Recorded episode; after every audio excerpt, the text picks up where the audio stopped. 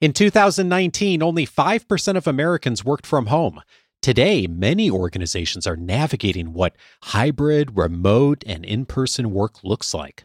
In this episode, we look at the data that's now emerging from Gallup, and perhaps more importantly, the questions managers should be asking to help frame what's next. This is Coaching for Leaders, episode 646. Produced by Innovative Learning, maximizing human potential. Greetings to you from Orange County, California. This is Coaching for Leaders, and I'm your host, Dave Stachowiak. Leaders aren't born, they're made. And this weekly show helps you discover leadership wisdom through insightful conversations. One of the pieces of wisdom we are all looking for right now is perspective on this new way of working. We have some distance now from the start of the pandemic and the massive change it made in the ways we all work, not only how we show up in our work mentally, but also how we show up physically in so many ways. Today, I'm so glad to welcome an expert back to the show from Gallup who's going to help us look now at what the data is starting to show in the surveys and the research about how organizations, managers are answering this question of how we've changed and perhaps more importantly, what do we do next now that we know what that data looks like? I'm so glad to welcome back Jim Harter. He is chief scientist for the workplace at Gallup. He's led more than a thousand studies of workplace effectiveness, including the largest ongoing meta analysis of human potential and business unit performance. He's the best selling author of 12 The Elements of Great Managing, Well Being, The Five Essential Elements, Well Being at Work, and the number one Wall Street Journal bestseller, It's the Manager. He has also published articles in many prominent business and academic journals. He's the author now of Gallup's newest book with Jim Clifton, Culture Shock. An unstoppable force is changing how we work and live. Gallup's solution to the biggest leadership issue of our time. Jim, what a pleasure to have you back. Thanks for having me again, Dave. Great to be with you. The the word culture shock is perfect, or the phrase rather, for hmm. the book because this has been a huge culture shock on how we've all rethought how we work and where we work in the recent years. And before we get into that, though, I think like a little bit of perspective here is helpful. I know you and everyone at Gallup are always thinking so much about context and thinking about context. If we if we set the clock back a hundred years, in the early 1900s, you point out 40% of people were employed by farms, at least here in the United States. Today, of course, that number is less than 1%. But we've had a similar culture shock in how we've changed about how we work and where we work. In 2019, less than 5% of people in the United States worked from home. That's changed a whole bunch in the last few years, hasn't it? Yeah, we there's a, it was around five or six percent or so even before the pandemic hit, and uh, then suddenly, you know, a good chunk of the people, almost everybody in remote ready jobs, were suddenly working from home. But it's kind of interesting to me, Dave, that as you point out, it's not a foreign thing for our brains to be working from home. Um, if we go back into history, many people did that before the industrial revolution hit, and people traveled to factories and and other buildings like we have today. And so we sort of got into this habit of traveling to work and just thought it was part of the way we do work. But then the shift back home happened fairly naturally for most people. Not people in cramped quarters or with kids in the household is, is a challenge for a lot of people, but for a lot of people, it wasn't a difficult transition. Yeah, I, I hadn't thought about that until reading the book, but how much of human history work from home was the norm and really what we've been doing these last hundred years has been the exception because of the industrial revolution and because of the way and the nature of technology and cities and all of that. And it's also so interesting coming on the different side of this now, like what has happened and what hasn't, because one of the things you point out in the research is that a lot of leaders thought this would come back to quote unquote normal 90% of people getting back on site by this point and going back to what we were doing. But that's not really the case at all, is it? No, it's uh, people have really kind of started to settle in, but we still have about 30% of people in remote ready jobs that are full time remote still. So that's a big shift. You talk about six, six times the number that, that were pre-pandemic, five or six times, depending on how you, you know, which reference point you have from the data. But it's it's been a major shift, and there's definitely some learning that has happened. And it's interesting to me that still, you know, if you just look at preferences, nine out of ten people in remote ready jobs want some type of work from home arrangement, whether it's hy- hybrid or fully remote. So that's that's that's quite a change in, in what we learned. I think it's important for organizations to to honor the fact that people did learn there are different ways of working. You ask people why they have these preferences for remote work, and by the way, it shouldn't have surprised us that much because pre-pandemic, the number one desired perk was flex time, but then suddenly everybody got a chance to realize, or at least people in remote ready jobs got a chance to live it through a forced experiment. But you think nine out of ten people now that's a big change in preference some people have the opportunity, others don't. People that are that, that don't have their preferences met are, are certainly reacting to that. They have much more likely to say they're looking for another job. They're less engaged, and they're also more likely to say they're burnt out at work. So there are some ramifications to to not paying attention to people's preferences, but that's only part of the story. I think. I think. I think there's a bigger picture we need to consider other than just individual preference. Yeah, indeed. And you write Gallup finds that 50% of U.S. employees now want their work and life blended, but it's important to know that most remote ready employees always wanted work and life blended. When you think about the data you're seeing right now, what do we know about how that's looking like in a lot of organizations for what what hybrid looks like, how people are going to for those who can go to the office versus working from home. Do we have a sense of what that what that looks like? Well, we've got a good chunk of people that are they're being um, given their organizations are at least uh, giving them the opportunity to work hybrid, where they're coming to the office. Most the preferences for most people in terms of days are Tuesday, Wednesday, Thursday. Uh, that's what they prefer. Smaller percentage are going to the office on Mondays and Fridays. And to me, it's interesting how people are actually making those decisions because it it isn't one way. You get some cases where employers and leadership are saying, "Here's the days we come into the office," and that's about 31 percent of the people are. Uh, this is really recent data. We update this quite, quite often.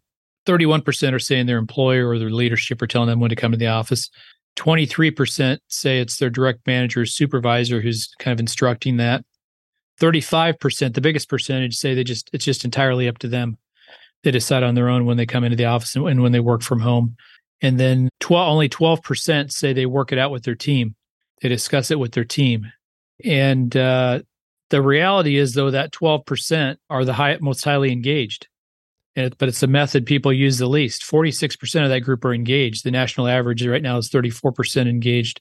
So it's it's well above the national average. The global average is 23% engaged. So they're they've doubled that just doing that alone doubles engagement globally, just deciding with your team. And that speaks to I think a bigger consideration that organizations should have about about where we work. And that's it's a commitment to our team as much as it's a decision we should make on our own. I'm so glad you highlighted that because that was one of the points I highlighted in the book more than any other. This one, the option most associated with high levels of employee engagement, my work team decides together was the one companies used the least. And I thought it's that really interesting of like how that looks. Do we know of organizations that are utilizing a team to make that decision and the manager I'm imagining driving some of that. Do we know what that looks like that's different than what a lot of other organizations are doing? Well, I, th- I think that the important thing and, what we're seeing work is that they consider hybrid work, for instance, you've got a framework, but you also have some flexibility within that framework. And you need what organizations need right now is, is some predictability so that when people show up, their colleagues are there. There's nothing more depressing than than taking the long commute into work, which by the way is the number one reason people cite for not wanting to come into the office is the commute.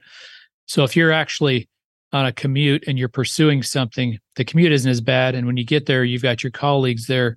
And so when you decide with your team, you can build in some predictability about about that asynchronous communication or maybe synchronous. Some people have jobs where they rely on their coworkers a lot, but I think the criteria that organizations that are effective at this are using is they're one they are considering individual performance and when how people perform best individually, but second they're considering and enforcing a conversation around how we collaborate best and what actually happens when we are together, whether it's innovation, whether it's fun, whether it's uh, solving some problems you wouldn't have solved otherwise, whether it's a responsibility to some colleagues that really get a, a charge out of seeing people in person. You may not, but maybe your colleagues do. So having a plan is really important. And so th- for the 35% who are just making it entirely up to them, I think you're missing out on something. Unless you live in a location where you just can't get to an office, that that certainly makes sense. And I think some people can be very effective if they're working fully remote, but you have to be an exceptional person and you have to have an exceptional manager to make that work. Because we're finding our data now, Dave, that for for for all the unintended reasons, a physical a lack of physical proximity does start to relate to psychological distance when people are not together physically. And I don't think people want it to be that way, but it kind of works out that way in human nature that in person time does matter. We build different kinds of relationships. We build trust in person, particularly for new people and younger people. I think it's a really important thing to be to be considering. Yeah, it's one of the things I really appreciate about the data and the perspective from you and Gallup in the book is this isn't a either or right or wrong. This is a there's a lot of both and here. And the the heart I hear mm-hmm. behind this in the data is intention. And I'm I'm quoting you now. You write, employees crave autonomy, but they also want clarity. They want smart autonomy, autonomy that makes sense for how they can get their work done. What they don't want are general rules that don't make sense to them. And part of the message I hear here is just, especially those of us in management positions, of let's be conscious of some of that both and and knowing that those preferences are going to be in different ways and actually open up that conversation and be a little bit smarter about like how do we provide that autonomy versus either extreme of like okay here's all the set days or you figure it out on your own. And i was really struck by some of the questions that you suggest that managers might ask as part of this regular dialogue with employees to get to some of that smart autonomy. And I was wondering if maybe we could look at a couple of those of just bringing those into the conversations that managers are already having ideally with employees. But now it's it's it's adding in this new context of this world that of course is changing so much. Yeah i think managers need to be intentional about asking the right questions. And part of it is asking people how they themselves are individually productive and when their most productive times are individually, but also getting them to reflect on what the best collaboration times have been with their colleagues. I think for people that were that had some experience together, had some years of experience together when the pandemic hit and they could work via Zoom or Teams or other video channels, it was fairly seamless because they've already built trust. But, you know, one of the one of the questions we've been asking managers to ask employees, this is kind of low-hanging fruit, but most people tend to ignore it or at least just don't think about asking it. And that's do you in your best life imaginable, are your work and life separated? Or or do you prefer work that's more blended throughout the day with your the rest of your life? And as you mentioned earlier, Dave, we get a 50-50 split on whether people are we call them splitters and blenders. Splitters are people that divide work and life. Blenders are people that prefer to mix work and life. And that can change throughout your life uh, uh, based on your life situation a little bit but some of it is just preference about separating work and life and blending it. And we found both groups can be equally engaged and productive but if you don't ask someone about that you may easily offend them. You might contact someone when they're away from work and they're they're in that separation mode or you might wonder why somebody isn't working at one o'clock in the afternoon when they might be working out or maybe maybe they had to go take care of a kid or something, but th- then they're working later at night. So if you don't have that conversation, there's no way that you can effectively manage somebody uh, in terms of what their work style is. And, and teammates need to know that about each other as well.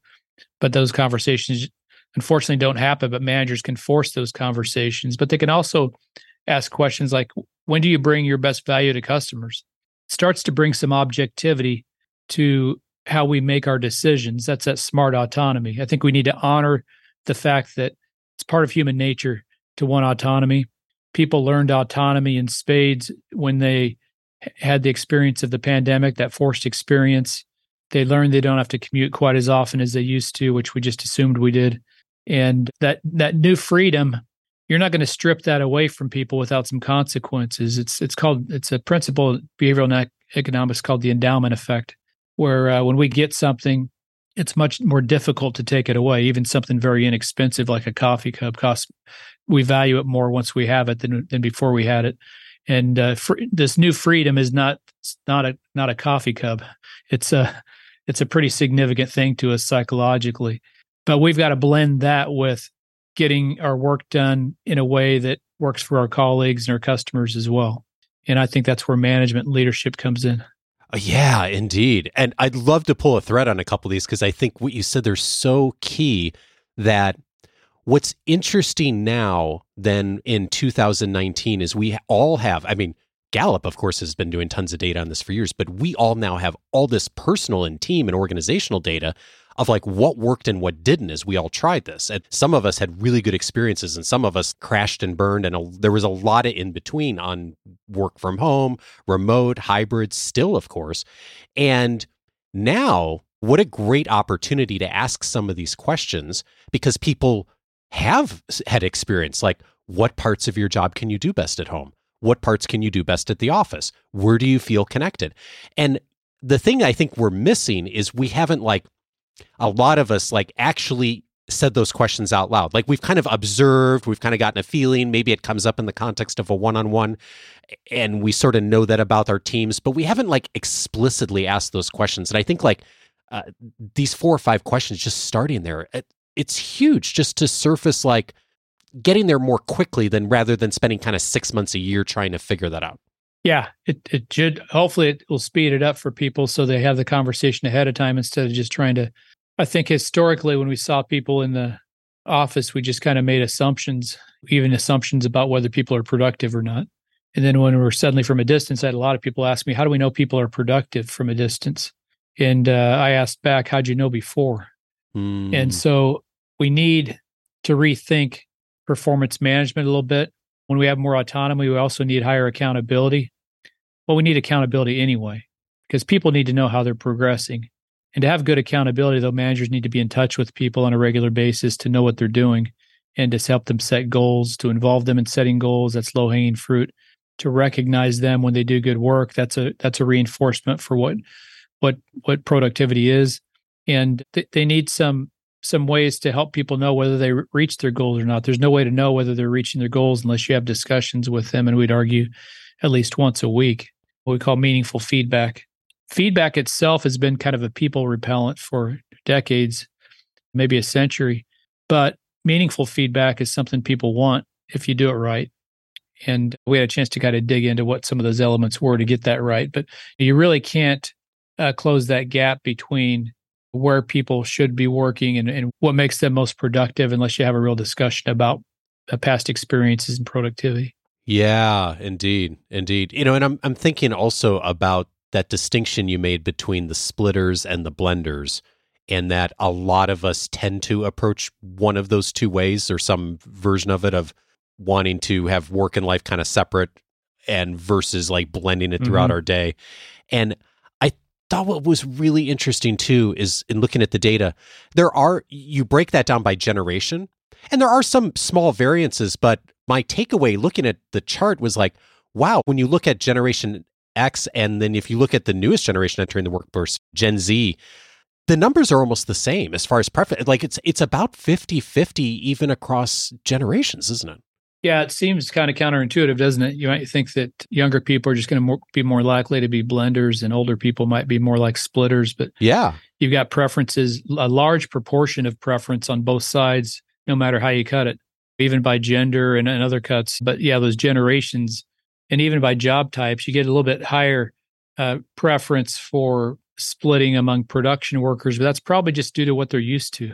Yeah. In terms of the types of jobs they have, where they tend to be a bit more split, but nine to five or eight to five clocks and that sort of thing. But that was a big surprise to me, Dave. I, I did I did not expect that it would be that divided across various categories. It, me too, because my assumption was the same as yours that oh the the generations entering the workforce now, folks are much more comfortable with blending their work and life and integrating. And it turns out the data says no, not any more so than than Generation X and baby boomers and like some of the other demographics. And I for me that was just like a moment of like, wow, I need to ask like people I'm working with, like, how do you approach work? Like, how do you like to interact with your day? And I think, again, goes back to our earlier point of what an opportunity to just surface that with the team and kind of talk through what those that distinction is between between a splitter and a blender and like how do you like to work so that way as you're managing someone as you're working on a team as a team's deciding together how this looks like how do we do a better job of honoring everyone's preferences knowing that we're never going to do that perfectly but just just asking just opening the question like gets you way down that road yeah we learned in some of our research even before the pandemic that younger workers uh, were much uh, more savvy about the fact that work and life are kind of intertwined more, probably because they grew up with technology and they recognize that. But even given that, you've got 51% of Gen Z and young millennials who are splitters, and 49% are blenders. So even though they realize work and life are going to be kind of intersect through technology, you know, half of them want to cut it off at some point, and they really value their well-being and the other parts of their life as well. And so I think that's that's important. And I think also to reemphasize people can be productive in either of those two groups. It's just a matter of knowing that and honoring it. And if, if we lead with setting clear priorities and goals, having the right kind of ongoing conversations with people, and having high accountability so people know how well they're doing, we can be successful in either one of those situations. Yeah, indeed. Well, and that gets to where you were alluding to a moment ago of like, what do some of those regular conversations look like. We've talked about some of the questions that we might bring in, but the the thing that I highlighted more than anything else in the book is this line managers account for 70% of the variance in team engagement. And this comes right back to the research that we've heard from Gallup for years on the importance of the manager. Uh, you wrote a whole book on it previously of it's it's it's about the manager and I'm quoting the book now when our chief scientist was asked to define as specifically as possible the most important habit of a great manager, the answer is this one meaningful conversation per week with each team member. That, of course, begs the question what's meaningful? When you think about that and you look at the data, what is the data showing that is meaningful in actually making that happen? Yeah, so we had a chance to ask employees about the last conversation they had with their manager and accumulated those data and smaller percentage that you might than you might think said they actually had an extremely meaningful conversation. But uh, of that group, 80% who said they had an extremely meaningful conversation were engaged. The national, the, the global numbers are 23%. The national numbers in the US are 34% right now as we speak. So it's on a gradual incline, but it's still, you know, you talk about a third of the people are highly engaged. 80% if they have had a meaningful conversation with their manager in the last week. So we had to do a follow up, of course, and we had to ask people what happened in that conversation and then compare that to people that didn't have meaningful conversations. And there were some patterns that emerged. One was they said that conversation included recognition. Now, that might seem simple, just recognize people, but to do that right, you've got to one know how they like to be recognized and only 10% of people in a study we did with Workhuman, we found that only 10% of people are even asked how they like to be recognized that's huh. low hanging fruit wow you also need to know something about what they're doing in their job. So you have to be in touch with them enough to know to give credible recognition. You've got to actually know what they did, either hear it from a colleague or observe it yourself. It's almost better if you hear it from a colleague because then you can say, well, this person told me you did this. And that adds even more credibility to it. P- people knowing that you talked about them behind their back in a positive way is a really positive thing for people. So recognition was one of them. Another one we, we kind of alluded to earlier was collaboration they said they had a discussion with their manager about collaboration, about how they collaborate best. Now, managers are in the best position to know each person's situation. That's why they're so valuable. But they they're also in the best position to know what your coworkers how they collaborate best. They can hear from both sides and say, "Well, I think your this project would work really well if you partnered with this other person with different strengths than you." And so, just a discussion about collaboration, even so much as as we're talking about when should we be in the office together because we know we're, we got some asynchronous things that we're doing and we need to bring them together. And uh, this would be a good time to do that and to, to kind of nudge them that direction. Yeah. That's kind of where those questions come in from before of like, okay, rather than just having the corporate policy of like, here's the days we come in, or you kind of are left to your own, the manager is prompting some of those questions, conversations like, oh, so and so's doing this, you're doing this. I know your preferences. Like, let's talk about what that looks like as a team. I, I see an opportunity here for the manager to be a bit of a catalyst for like opening up that because we know from your data that teams that are doing that together, it's really different how people are showing up in the engagement level. Yeah, they feel they start feeling like this is a commitment to my team members, and uh, that's a more powerful motivation than my leader told me, or I just decided on my own. And it's easy for all of us to think about what's good for us, but when we have that conversation, either with their man, both ideally both with your manager and with your colleagues about here's what works best for my colleagues. I just to get personal, I've got a, I've got people on my floor that have told me point blank that they really it means a lot to them to see me and other people in the office in person. Not every day but enough that that in person time and these are i'm talking about people that have their heads down in the data. Mm. and you wouldn't have even expected unless you listen to it but th- they want that personal interaction. And uh, when i have it i like it too even though i'm i have high focus. You know i could i could easily sit at home do my work get it done but when I have that interaction, I can tell it makes a difference. Some people have to just relearn that, right? Relearn that that in-person time is very different than the time sitting in front of a, a computer. But the third thing, Dave, that came out in, in these meaningful conversations was goals and priorities. Think about how often things change in our work lives. And if, if we're not on top of that and we wait, we could be working on something that's just wasting time and ma- managers are in the best position if they involve people in setting their goals and priorities because they tend to be closer to the action. So that, that's that's a big one. Another kind of piece of low hanging fruit. Then finally, the the other big piece to meaningful conversation was strengths. The managers knew the strengths of the individual and were able to guide them to high performance through their natural tendencies or strengths, and that makes everything a lot more efficient because I'm showing you that I know you in a way that's unique to you me in a way that's unique to me. We start building some trust. That we close the distance that is too often to occur uh, occurs too often now in hybrid type environments, and we can close that distance if we know each other and we can speed up our conversations, make them more efficient. But another surprise, Dave, was these conversations can last 15 to 30 minutes if we have a cadence. I'm so glad you mentioned that because I was struck by that too. I think our typical default setting for a lot of managers who are doing one-on-ones is to set up a one-on-one for 30 to 60 minutes. And it's interesting that the length of the conversation can be a factor here too and not in the way that we often think. Yeah we can move from one conver to the conversation to the next quickly if we do it weekly with a cadence. If we don't have a cadence we've got to slow down backtrack get to know what someone's up to. If you know what someone's working on and you've got a record of that and, and you got it in your head and you meet with them the next week, you don't have to relearn that. You can build on top of the previous conversation and it creates more fluidity. It creates sort of a flow between the individuals and it builds on the relationship too, because the individual knows that you know them and what they're up to.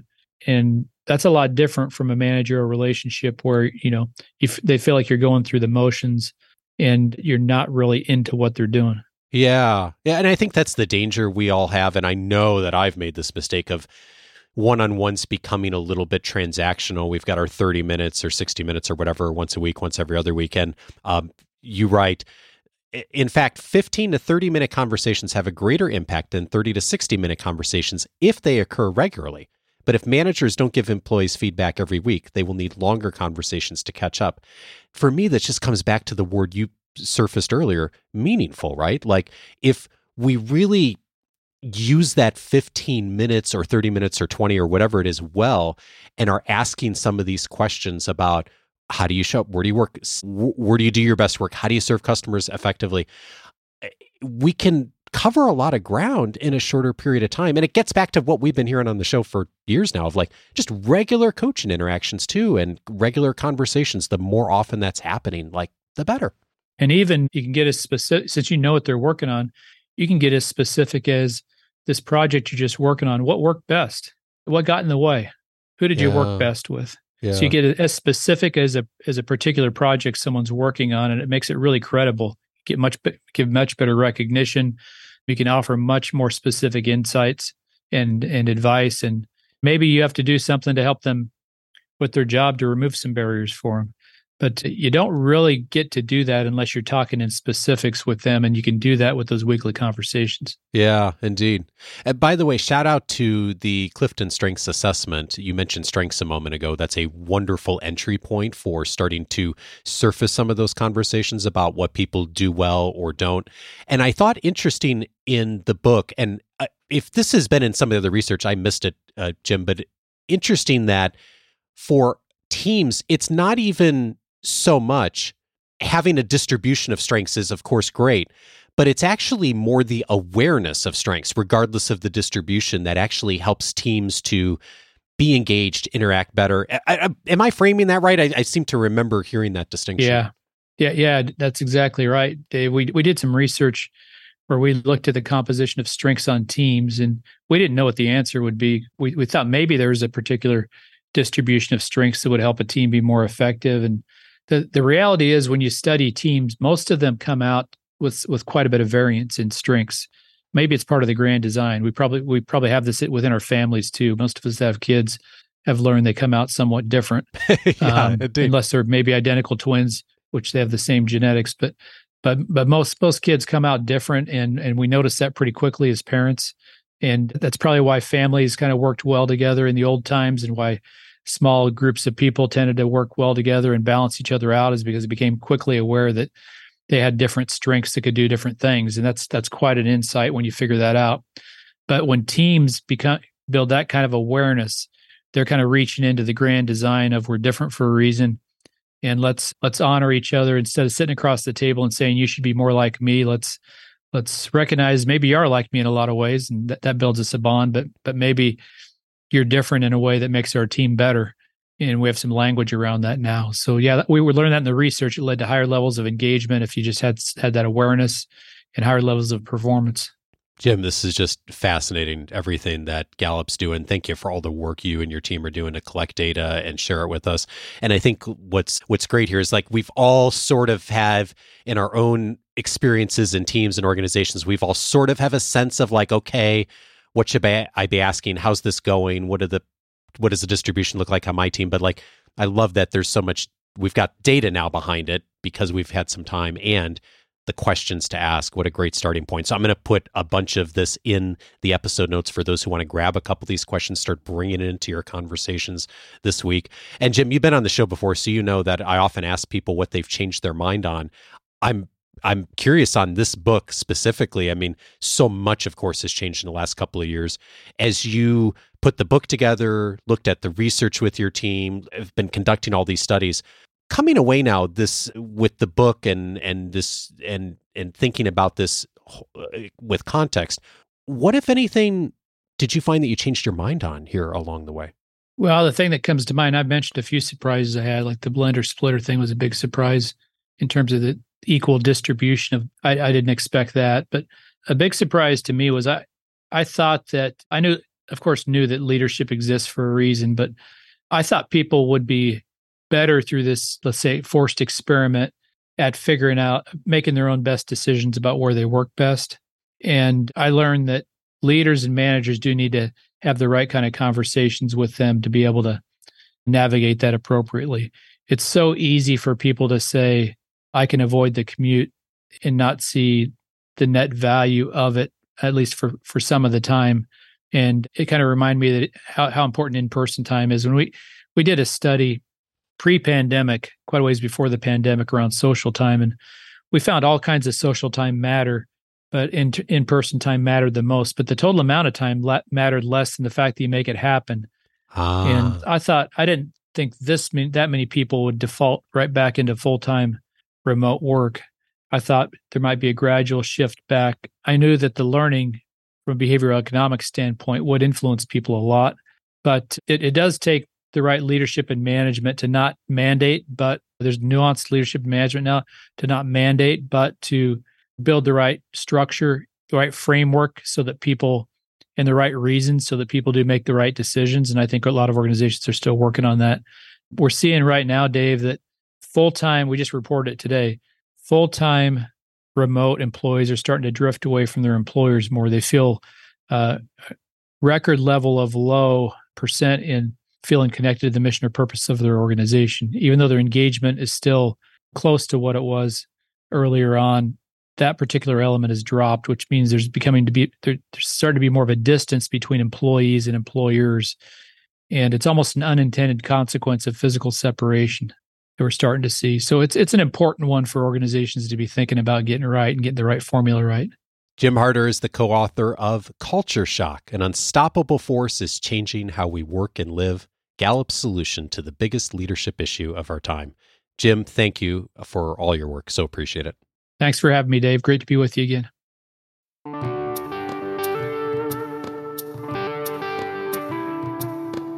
If this was helpful to you, a few related episodes I'd recommend. One of them is episode 409 Gallup's findings on the changing nature of work. That was one of the previous times Jim has been with us on the show.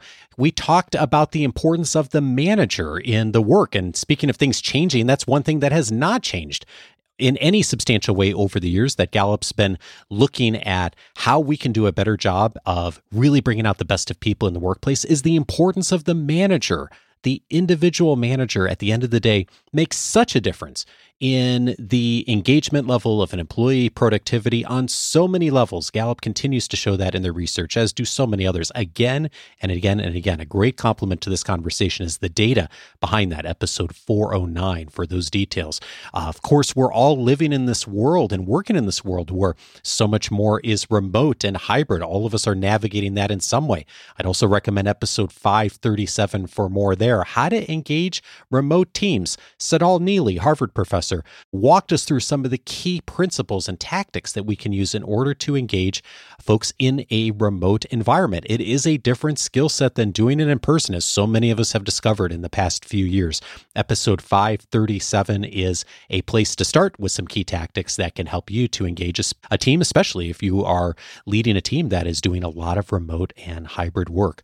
And then finally, I'd recommend episode 570 Effective Hybrid Team Management. Hassan Osman was my guest on that episode. Hassan is a brilliant writer, uh, has uh, produced so many books, has been on the show several times over the years, and in episode 570, walked us through some of the key strategies to be thinking about from a management, scheduling, tactical standpoint on how do you actually do hybrid team management. Again, a challenge so many of us are thinking about and dealing with each day. Episode 570, a good starting point for you. All of those episodes you can find on the coachingforleaders.com website. One of the topic areas inside the free membership is remote work. It's one of the several dozen topic areas. We've had so many conversations over the years, especially in the last few years, on this topic. We're going to keep having them. And if you'd like to dive in further, I'd invite you to set up your free membership at coachingforleaders.com. It's going to give you access to the entire library searchable by topic. You can access, of course, the full library on any of the podcast apps, but uh, it's not possible to search by topic on the apps very easily. So we've tried to make that as easy as possible on the website. When you set up your free membership at coachingforleaders.com, that's one of the many benefits that's included. In addition, access to all of my past audio courses. There's almost a dozen audio courses in there that are there for you. You can easily track your progress so you know exactly where you've left off tons of details in there on a number of topics that'll be helpful to you, plus a whole lot more. All of that is inside the free membership. Coachingforleaders.com is where to go for that. And if you've already had a free membership for a bit and you've been utilizing those resources, I hope you'll take the next step and discover more about Coaching for Leaders Plus. There's many additional benefits inside of Coaching for Leaders Plus. One of them is a monthly article from me on a long form topic. I'm in integrating many of the expert opinions and advice that we've heard on the show over the years. I'm bringing together books and resources on a particular topic and then going into depth on that in a monthly article. It's one of the key benefits inside of Coaching for Leaders Plus. Of course, I'm bringing in my perspective there too. So if you'd like to hear more from me, I hope you'll investigate Coaching for Leaders Plus. You can find out a lot more just by going over to coachingforleaders.plus. Coaching for Leaders is edited by Andrew Kroeger. Production support is provided by Sierra Smith. Bonnie and I are back responding to your questions next week. If you've got one for us to consider, go over to coachingforleaders.com slash feedback to get it our way so we can consider it. I hope you have a wonderful week, and I'll see you back with Bonnie on Monday. Take care.